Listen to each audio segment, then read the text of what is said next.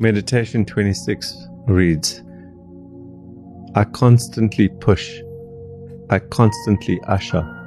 I am the energy that drives my vision.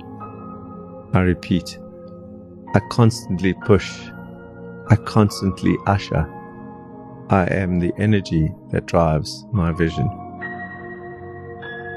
I wrote my first book called Lose the Business Plan with a co author. My role was to be the energy behind each and every chapter. My role was to ensure that the book was written in the direction that I wanted it to be. And my role was to create the vision of what that book would be when it was complete and what it would do when it was complete. Many entrepreneurs, when they come up with ideas, see themselves as the visionary and stop there.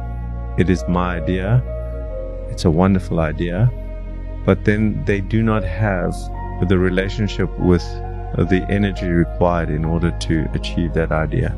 They are the visionary, but not the source of energy. And if they are the source of energy to achieve that idea, Many entrepreneurs talk about the fact that they are not great managers. The managers being those who lead the tasks on the way to achieving that vision. And so they abdicate the role of usher, of manager toward that vision. It's important for entrepreneurs to have a relationship with their responsibility to be the energy to be the energy that moves things along.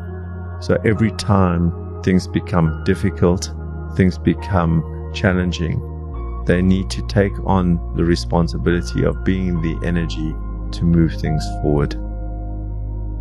The important thing is that as an entrepreneur, one needs to have a relationship with all three roles. You have to have a relationship with you as the primary source of energy.